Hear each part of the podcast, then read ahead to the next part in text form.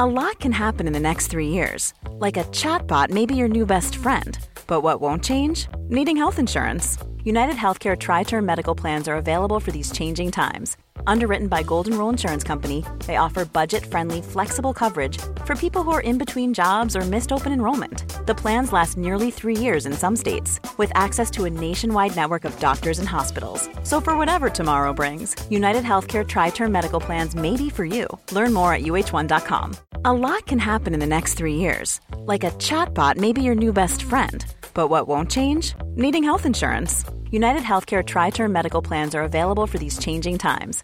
Underwritten by Golden Rule Insurance Company, they offer budget friendly, flexible coverage for people who are in between jobs or missed open enrollment. The plans last nearly three years in some states, with access to a nationwide network of doctors and hospitals. So, for whatever tomorrow brings, United Healthcare Tri Term Medical Plans may be for you. Learn more at uhone.com.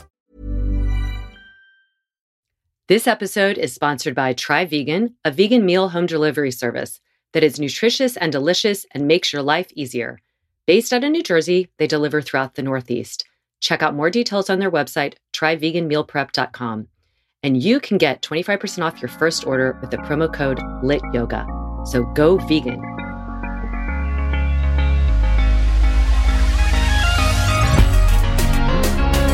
Good movement, and welcome to Redefining Yoga, a LYT yoga podcast, which is designed to investigate all aspects of the modern evolution of yoga from my background as a physical therapist and lover of movement. My mission is to help everyone find freedom through smarter and safer movement patterns so together we can be uplifted, benefiting all beings. Welcome to Friday with Friends. Today I have Adele Spraggon with me. Adele and I talk about her book, Four Steps to Personal Empowerment. And we really deep dive into the brain, into patterning, and, and how to better live your life with new patterns and how to make these kind of behavioral changes happen. I'm just going to read you what one person wrote about her book. Finally, a revolutionary new approach to achieve your goals and live the life you really want. Are your patterns of behavior continuously getting in the way and stopping you from getting the things you want most in your life? Forget commitment, willpower, positive thinking, mindset techniques, or better goal setting. These approaches are a thing of the past. We were told to use our mind to fix our problems, but this is simply not the case. Current brain research proves that you are not in control of your choices. Instead, your decisions are the result of decision making patterns that were created early in life and that continue to control your life. To take different actions, you need to change your patterns. That means no blame in your past, no shame in your future, and nothing to fix in your present. There are only patterns, and patterns can be changed. And the woman, that's what Adele has written, but the woman that actually read the book says her technique, repatterning, is not intuitive and presented a challenge to someone as left brained as me. But this book makes it easier to understand the process as Adele writes with clarity, compassion, and a bit of humor. I have spent two decades trying to fix myself, quote unquote. After reading Shift, I understood I am not the problem. It is my patterns. I've seen life changing results using the technique explained in this book. So we dive deep into her techniques and you'll learn so much more. So enjoy my conversation with Adele.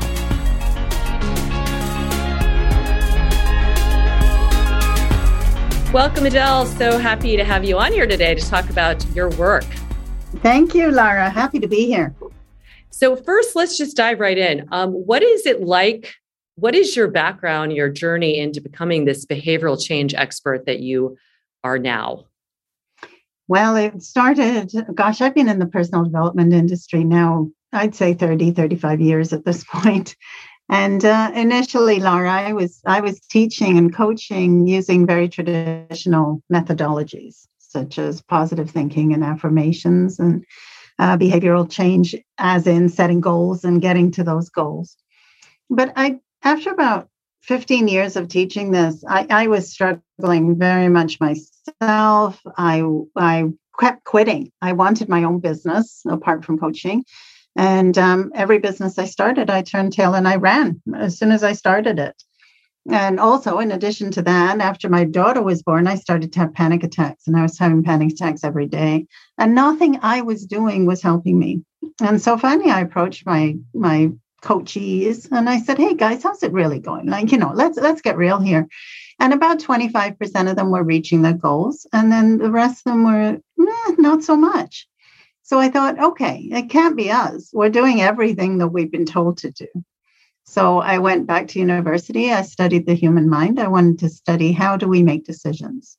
And sure enough, I determined that we're using the wrong operating instructions. So at that point, I created new ones. I created them based on how our brain is patterned and how uh, the brain is making decisions on our behalf. And so, in order for us to take new actions or to make new decisions, we first have to change those brain patterns. So, that's what I did. I created a method to change the brain patterns. And today, the, the results are remarkable. 87% of the people who use this technique get to their goals. And that's truly incredible results. So, if mm. we know hmm. how to work the brain, it's, it's amazing how effective the human being can be. Well, you're totally speaking my language because this is what I teach in movement because the brain obviously is the CEO. It is the generator of everything, everything, the way we move, the way we think, the way we breathe, the, the way we digest. And I agree that often we're kind of taking uh, an approach that is not as effective, that isn't um, changing that neural mapping, that that wiring, um, and when we address like our habits and are they working for us or are they not? You know habits i kind of define as things that we do automatically so much that we're not even aware of it. So i'd love to know the difference between what would be habits and patterns that you reference a lot in your work. Yeah so i see habits as just being repetitive actions that we do over and over again they have dropped down into the unconscious and it's actually the unconscious is just, just doing that. So we're just unconsciously taking those actions. By patterns i mean everything that we do. Whether it works or doesn't work it's still given by an existing brain pattern. And if we think about where our brain is in the body that makes total sense. Our brain is inside a dark and silent room called the skull it has no access to the outside world. So everything that it does is given by first an interpretation that it determines based on your past. So our brain is just constantly looking at what's going on out here by referencing what happened to you before and then predetermining what you need to be doing based on that past activity. And so it just keeps making the same mistakes over and over again. Once it has a pattern, it just gets trapped inside that pattern and just keeps taking that same action. You know, sometimes that action works and it works very well. Sometimes it doesn't work. And it's those patterns that don't work that I say we need to address, remove, and upgrade. So, um, speaking of patterns, I love this idea because uh, I talk a lot about the brain, you know, in terms of like pain, because I get a lot of people as a physical therapist who have pain, and pain is real, but it is the brain's interpretation of a threat, and then it it uh, sends out signals responding to that threat, and that is a pain signal. But the pain is actually that opinion that the brain has formed. When would you say that um, people can acknowledge kind of the patternings that have formed that that do harken back to many years that we're not even aware of? Like, at what point do most people become aware of that, or is it not until they work with somebody like you that they even know that those patterns exist?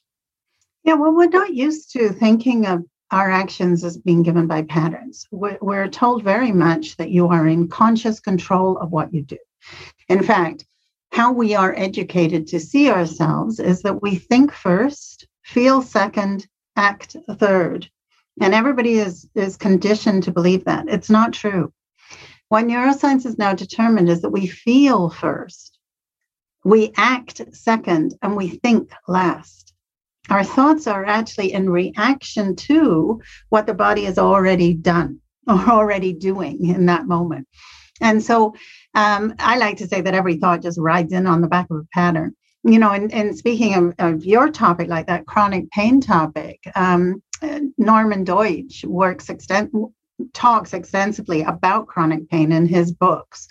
And anybody who's in chronic pain, I recommend that you get those books. Um, and there was a doctor in there, and I'm sorry, I'm forgetting his name off the top of my head, but he was working with a patient with chronic pain. And what he said was happening was that her body was actually healed, but the brain didn't know it.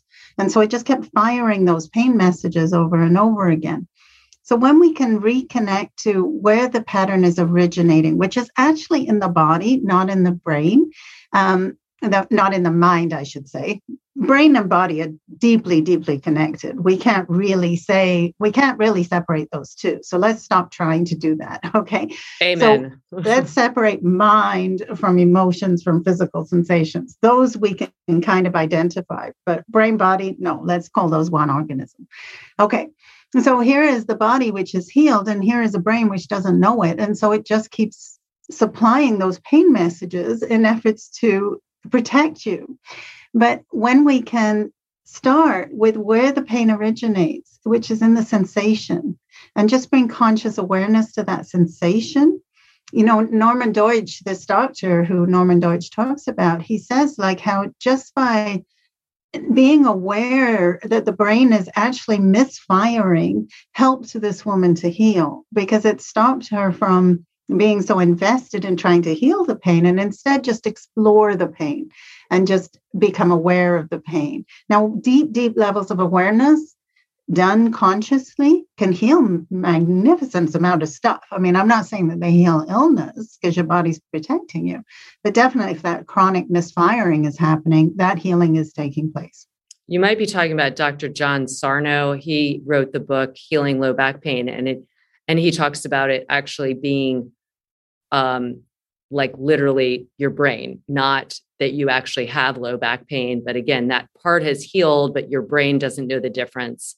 And he goes, it's a brilliant book, and it's really probably saved a lot of people who have this chronic low back pain. So that might have been the person, but if not, he's another great person.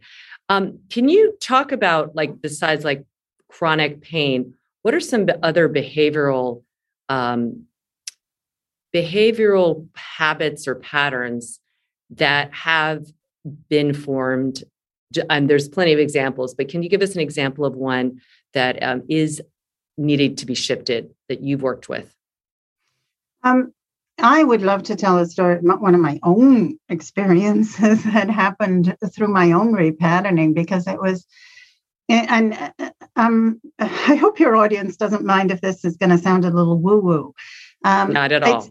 We're up for good. it. We're okay. totally up for it.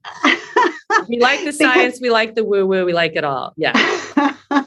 Because actually, upon reflection, I realized it wasn't woo woo at all. But at the time, I, it, it felt deeply, deeply woo woo to me. So I was in a deep state of repatterning, which uh, can be a form of meditation, and I was I was really, really exploring the sensations in the body. And my body took over. And this is the best way I can describe it. It was as if my mind and my body split, and my thoughts were now watching my body, and my body was actually in control. What had happened was I had been born with part of my face locked, I'm going to call it. So I had this very, very tight jaw for most of my life, and I smiled out of one side of my face, and it was just how I was born in this experience, my body started to twist uh, my head around and twist all of my body, and my body was moving. Now, my mind at this point, Lara, was freaking out. I gotta say, my mind is saying, Stop doing this. This is dangerous. You're gonna hurt yourself. My body was just doing its thing. It's just like it's, it knew what to do. Eventually, I heard this enormous crack, and then everything just stopped. My body just stopped moving. And my mind said, Now you've done it, haven't you? And I thought, What is going on? You know, it was just such a bizarre experience. Anyway, I, I, I went and I looked in the mirror and I'm looking at my face and I'm going, Oh my gosh. Like I'm smiling out of both sides of my mouth. That entire tension in my jaw was just gone. I, I could open my mouth fully for the first time. And this was, you know, I was born with this. And so I did a lot of research into what had happened. And what I realized had happened is that our right hemisphere and our left hemisphere actually have two very different personalities, two very different needs, two very different wants. And our right hemisphere is deeply, deeply connected to the body. Mostly, though, we've prioritized our left hemisphere. Our left hemisphere has become dominant in this world. Left hemisphere is where thoughts are, where the mind could be, say, is located. Um, and it is most of the time in charge or thinking that it's in charge. In this particular instance, my left brain uh, became the dominant hemisphere. Or my le- uh, sorry, my right brain became the dominant hemisphere. My left brain became the messenger, and that's why I was having this dual conversation occurring in my mind. My body doing its thing, my mind kind of catching up. Um, and so at that point, my right hemisphere knew exactly what my body needed to do to heal and it just healed it. It just healed it magnificently. I mean, I was just shocked by it. And now, since then, that was probably one of my very first repatterning experiences. Since then, I've gone on and now I've learned to trust my right hemisphere, trust when things like this happen, relax into them, and my mind doesn't freak out anymore. but, and, but that's the, the ability of your body and of your human brain. It's incredible. That is incredible. So I'm curious if you have any practices that help that uh, right sided brain kind of become more wired into your daily life. Yeah. So my entire technique is uh, the goal of it, the, the result of it, I should say, is to balance the brain hemispheres.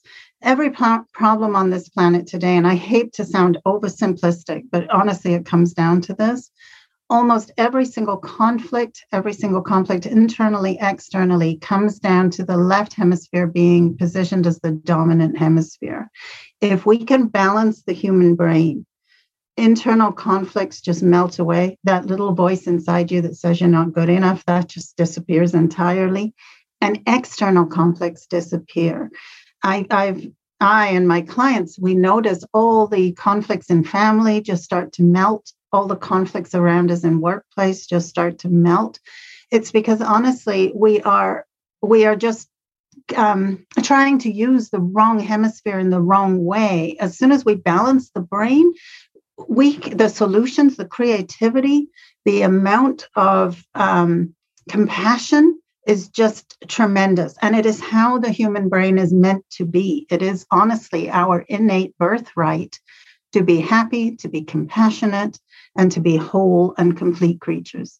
Mm, I love that. It's so interesting. I'm having like an aha moment because in my LYT yoga method, which is a combination of my background in neurodevelopmental um, sequences and that physiotherapy background, we always start with our left side. And I did that realizing how right side dominant we are. Even if you're a left handed person, the yeah. world is set up to be that right side, which is your left hemisphere, right? So fascinating because I think I've been tapping into the right hemisphere. And my goal was just to balance out the inherent imbalances. Mm-hmm in movement, but obviously movement is connected to behavior, thoughts, emotion. So I feel like my creativity is always getting fed and fueled and I'm I'm so create I'm in this really creative space and I now thinking it has a lot to do with the fact that I work so specifically to start, you know, movement with the left side versus the right side. I'm curious what your thoughts are on that. Absolutely. Um, it's so true. Now, because we live in a left brain dominant world, it is helpful to begin with using the left hemisphere and then move over to the right. Okay. So, you know, when I teach people the four step technique to balance the hemispheres, I always start with the left hemisphere. The left hemisphere feels it is in control. And frankly, it feels safe there, even though it may not be, even though it's creating a whole bunch of conflicts around you. It doesn't know that. All it cares about is what do I know and how do I know that based on my past right? So we always begin in the left hemisphere. Our first two steps are the left hemisphere, and I can explain what I just said in a moment. And then we steps three and four move us into the right hemisphere. And that's really supportive of both hemispheres of your brain. It supports the left hemisphere to believe it's in charge, even though it isn't.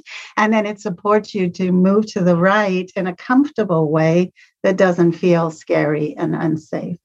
So it's really important to do that, to respect the brain and respect where it's at. And once we know how to do that, the brain naturally relaxes into that balanced perspective, which is probably what you're doing too with your movement. You're starting with that left hemisphere and then moving people gently into the right and into that whole brain experience.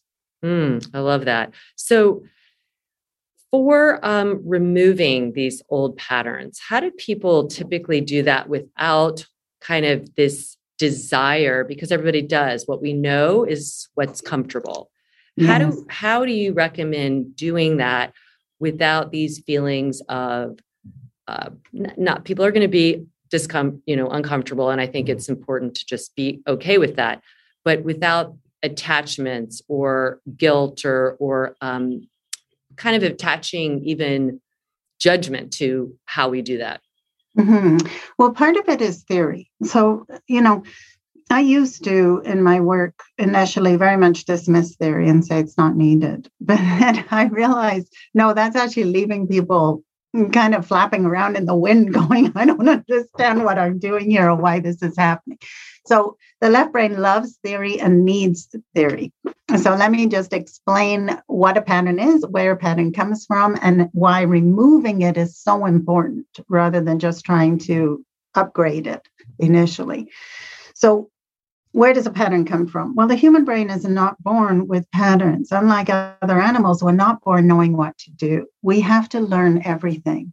So, from the moment we enter this planet, our brain very, very quickly is piecing together its patterning. How does it do that?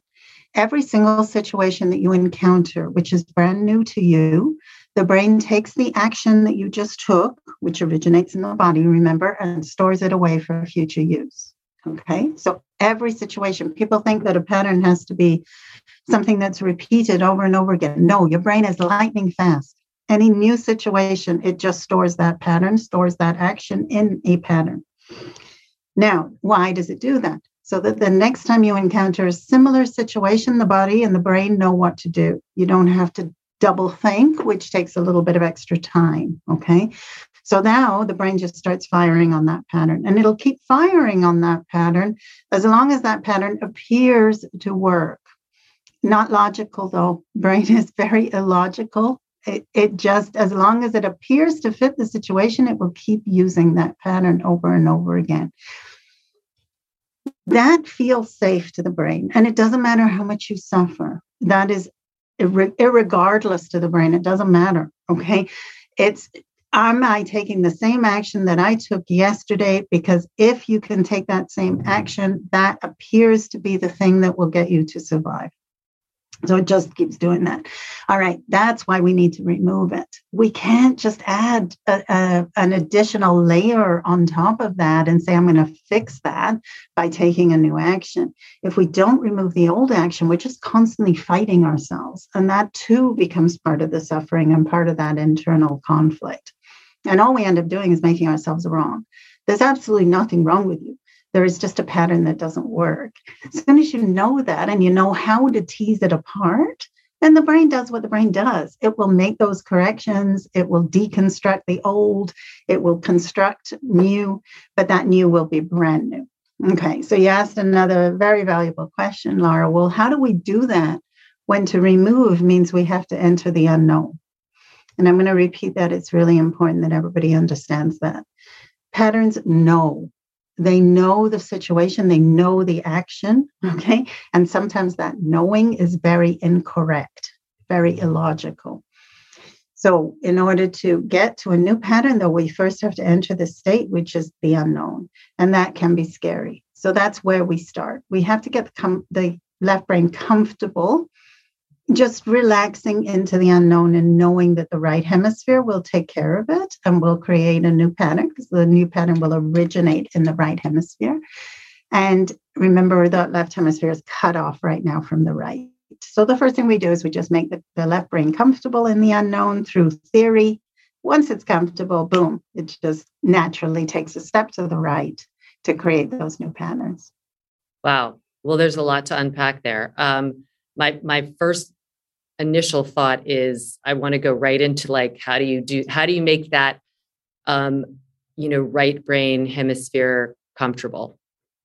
It's the left brain hemisphere that has to get comfortable. Okay. Right? Okay. So let's let's look at the difference between the hemispheres. um, right now, sitting here, your brain has two very different things that it has to do at exactly the same time. One thing is focus in on my voice and remove all the other distractions around you. The other thing is to be aware of everything in your space on the off chance that perhaps there might be danger in that space. Okay. So you got two different things. One is broad, sustained, open awareness.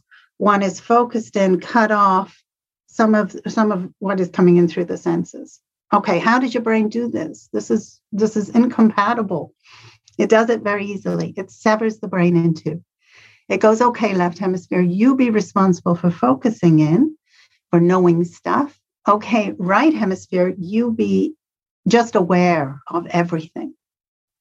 All right, now, where does the right hemisphere have to look in order to be aware of everything? It has to look at the present moment, at now. Where does the left hemisphere have to look in order to know something? It has to look to its past. Okay, so your left hemisphere is always actually a fraction of a second in the past, where your right hemisphere is always here now, always present. Okay, so, right hemisphere drinks everything in, everything in your environment. It doesn't distinguish, it doesn't say this is better than that. It just drinks it all in. It passes it over to the left hemisphere. The left hemisphere separates, divides, prioritizes, and says, This is what you should pay attention to. This you can ignore. Okay. This is why we, when that left hemisphere became dominant, we lost our connection to the present moment.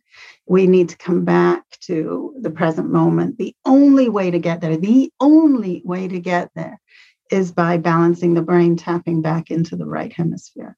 I see. You so the left hemisphere left. is more ha- holding the patterns of your past. Yes. Got yes. it. Yes. Now, where does the sympathetic nervous system come into left right brain? Um, the body is deeply connected to the right hemisphere of our brain. So, when I, let's go back to something I was saying before. Your brain is locked inside a dark, silent room inside the skull. Okay. It actually has no access to anything in the present moment, but your body does. Your body's sensory senses, the eyes, the ears, the nose, the mouth, the skin, is, is feeling and absorbing everything in the present moment. That's where if you're going to change a pattern right now you have a you have a pattern that is running. If you're going to need a new pattern it is your body that is going to alert your mind first that a different pattern is required so the body is playing an essential role deeply connected to the right hemisphere absorbing everything telling the right hemisphere what's going on in its environment now the right hemisphere passes it over to the left and the left is where the pattern gets fired Mm, okay. Triggered. Yes. So, in terms of that uh, experience of feeling the parasympathetic or sympathetic nervous system, that's primarily happening in the right side. Yeah. Because it's in right your... hemisphere is, is, your body awareness, your body connection. Mm-hmm. Um, everything that's going on in the body is told first to the right hemisphere. Because I'm thinking about people who are like now like we're in this state of the world where not just uh, pre post during pandemic but just in general we're bombarded with so much information so many distractions and we we read all the time stress and anxiety are at a um, one of the highest levels and that puts you into this very uh, ready state for for fight or flight and how do you recommend people first start to move out of that to, to, to get to that balancing state? Yeah, so the, the first thing to know is that um, information comes in through the senses, but you're right. We are living in a world of high, high anxiety. The question is why? Okay. And here's what is occurring over the last, say, 100 years. All right. And I'm exaggerating. This really started in about the 1960s.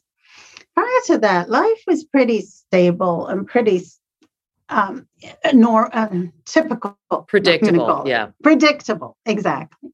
So you know, if if you think back to the like even the 18th century, you would have lived in the same village all of your life. You would be born knowing exactly what you were going to do when you grow up. You barely met anybody new. You, everybody you knew was was your neighbor, right? And you didn't travel very much. Very few people did. And so that that patterning that we used to do used to work really really well because you didn't need to know new stuff. You didn't need to build new neural wiring all the time okay? Then starting in you know about the 1960s things started to exponentially speed up. So at this point patterning from your past no longer worked Today, it's like eh, we're on a, a, vertical line straight up when it comes to growth, you know, and and most people will have not only three or four careers, they will have three or four vocations throughout their life. I mean, that requires tremendous amounts of adaptability and that's what your brain is trying to do. If it doesn't have a tool to do that it makes it really really difficult. And your your your nervous system will deeply be affected by that because you've got a disconnect between what's going on now and the patterns you're trying to use. And so the the, the nervous system is trying to manage all this without the brain support. So that's why we need new patternings now. And that's why i'm thinking i'm honestly believing that information about the whole brain is now becoming so readily available. There are lots and lots of science being turned towards our brain and what's going on. There's tons of people like you who are starting to recognize the need to balance the brain. Um, so there's lots of thought leaders who are popping up everywhere saying, hey, hey, we, we know what the issue is and how everybody, we just need to change our brain patterning. And I, I love it. I think it's great. When I started this 10 years ago, Lara, I was the only one teaching patterning and it was a it was tough. It was pushing a rock uphill to even get people to believe me. I mean, I would say something that, how would you know that? You know, prove it. Today, it's like, yeah, I get it. That makes total sense. And so it's lovely to see that change. Um, now we just have to spread the word as quickly as possible.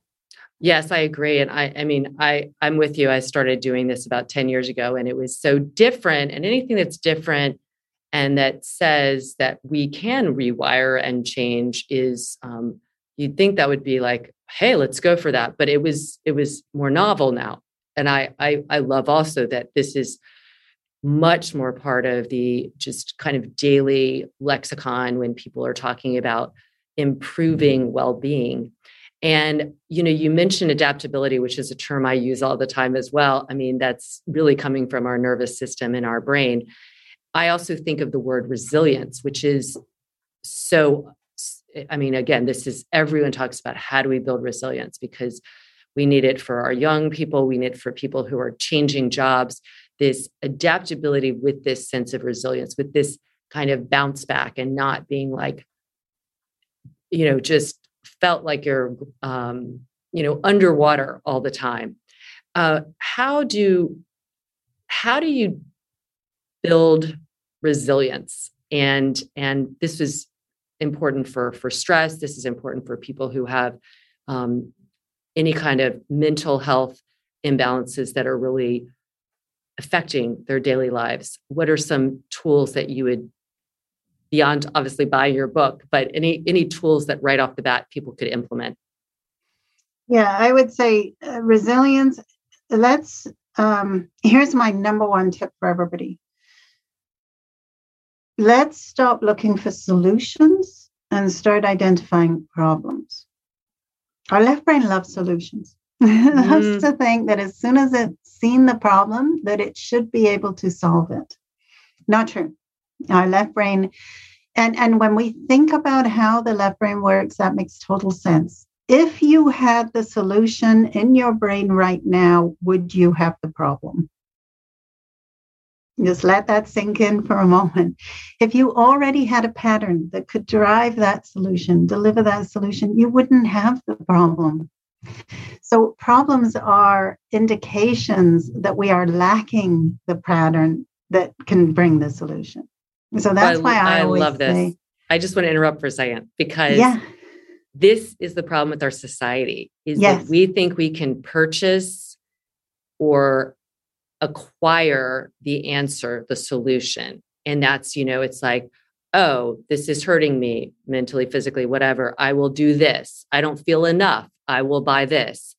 And it's that is the whole reason, again, like you're talking about, it's that's that is not leading to changing patterns because yeah. you can't purchase those solutions.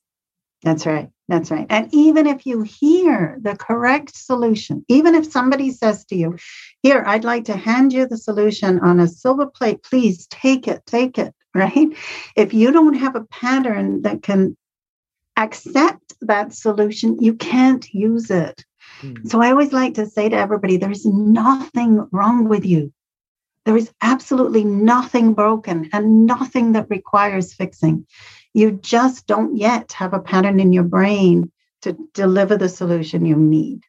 As soon as you have that pattern, your brain will naturally take that action, and it ought to be and needs to be effortless, right? Because, like every pattern you have, it's an effortless action that you're taking once you have that pattern. So that's where we need to head as a society we need to stop looking for how do I build resistance, resilience, I should say, and instead ask, why am I not resilient right now? What is stopping me from being resilient? Oh, I see that I get defeated when I'm in pain. I see that I feel hopeless. I see that I, I stop doing everything I do and just, you know, drop into a lack of action. Great, awesome. Each one of those is given by a pattern. Now, all we have to do is remove that pattern. All you have to do, I should say, is remove that pattern from inside your brain. Your brain will immediately create a new pattern. That pattern will bring resilience. Why? Because the initial pattern that you're running on was created when you were very little, before you had all of your adult faculties and all of your adult skills and talents any pattern you create today has a lot more grist for the mill, a lot more fodder to use in order to take a much more effective action. And of course, resilience is where you're going to be. Because why wouldn't you? Eh, that's everything about your ability to thrive and move past survival into loving life. Well, let's take a specific example. I see this a lot with people. Um, they people that are controlling and they're controlling because that pattern in some way i'm not going to say served them but that is what they adapted to in an earlier stage of life. But it is now exhausting to to mm-hmm. be controlling. It's exhausting for the person it's exhausting for the people around the person. And let's let's say this person comes to you and is like adele help me. I mm-hmm. you know i everything in my life I, I try and control. I try and you know micromanage and it's you know uprooting my family. It's making me miserable. Where do i start? Mm-hmm, mm-hmm. exactly. Okay so the first thing i would ask is okay the goal is to be non-controlling. That's the direction that you want the brain to take you in. So what is making you feel controlling right now? And i i would start with a very very deep dive call a deep dive one-on-one session with me where we would identify all the actions, behaviors, beliefs that are causing this need for control. And every person is unique. So that would be different for every person. However, let's just say that this person fears they're a perfectionist. I'm just going to make something up and they fear mistakes. Great. Okay. Now I would say, okay, fearing mistakes is driven by an internal pattern in you. And a pattern, I'm just going to give the definition of a pattern it's an intertwined physical sensation emotion, and thought. So, when the three aspects of our being come together and intertwine, it results in a particular action, belief, behavior. So, under this, I'm fearing making mistakes, there runs a pattern. And I would ask the person to imagine making a mistake. So, just drop into the body, just imagine if you've made a mistake. And they go, Oh my gosh, that feels so cringy and I'm so ashamed and embarrassed. And my thought is, oh, I'm going to get fired from my job. Okay, great. You've just identified the pattern. So that's step one of a four step process is to identify what's going on internally instead of looking out here at the situation. The second step is to own it as a pattern. So remember, I said your brain's inside this bony skull and it actually has no access to the outside world. So, and if you think about it, that makes total sense. This person can't possibly know that one mistake is going to lead to being fired, but the brain believes that. So we don't make it wrong because there is absolutely nothing wrong. So I would invite this person to own it as a pattern. Okay, that's my pattern. I see that. I see that I've created that pattern sometime in the past, and you do not have to know why or where you created it, just that your brain created it. That's enough. So that's step two is we're going to flip the switch. It's not actually real out there, it's just real internally in the pattern. Step three is where we move over to that right hemisphere of our brain. And that's where we start to deconstruct that pattern. Now, as soon as the right hemisphere and the left hemisphere is are able to see that they are misaligned, that you know, okay, yes, there's this real situation out here in which a mistake was made, but then there's the pattern which is interpreting that mistake those two don't line up, it just collapses the pattern. And that's done through a process of surrender. It sounds more difficult than it is when I explain it. When when you know how to do it, your brain it takes a little bit of time. Like it takes six weeks to learn this tool. But once your brain knows how to do it, it's like, oh yeah, yeah, yeah. I just got to let that go. And so it does so. It just deconstructs. And then we can start the process of building that new pattern once the old pattern is gone. So that's the fourth step is to trust in your brain's ability to create a brand new pattern. Mm, I love this. And I love that you have kind of codified it into four, I don't want to say simple steps, but just that, that there's four of them makes it really more palatable, I think, for a lot of people. And your book is called Shift Four Steps to Personal Empowerment.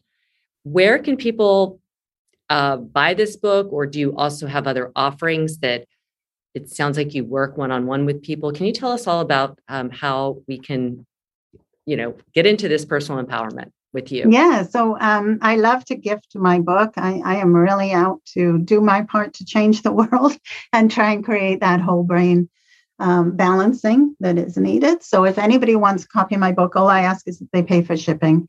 And you can go to shift4steps.com. That's the number four. So S H I F T, number four, steps, S-T-E-P-S dot com. And they can get a copy of my book there. And I autograph it too. So um, I love that. Yeah. So that's one thing. Uh, some people are not readers. So uh, if you go to adelspraggon.com, my name, two G's and Spraggon, um, you can get access to training as well. And I always do a value first model. So you get 30 day access, check it out, see if it's for you. If it is great, become a member. We are a community of pattern makers. We would love to support you and to really help you in, in doing everybody everybody i like to say together we can change the world okay? So our one individual brain is deeply connected to all other brains. Um, we connect through language we connect through emotional language we connect in so so many ways. And so when we balance our own brain we can do tremendous things for our families for our communities for our workplaces so um, yeah so i like to say yeah join us we are a community we'll support you and together we can change the world i love that it's a pattern that has a, a tremendous ripple effect and i cannot wait to um, give it to some of my friends. So thank you so much for taking the time to come and talk about this amazing and really needed work that you're offering to the world. Oh, thank you, Laura. It's been an absolute pleasure to be here. Thank you, everyone who's listening. Go check out Adele's book. And as always, I'm pulling for you.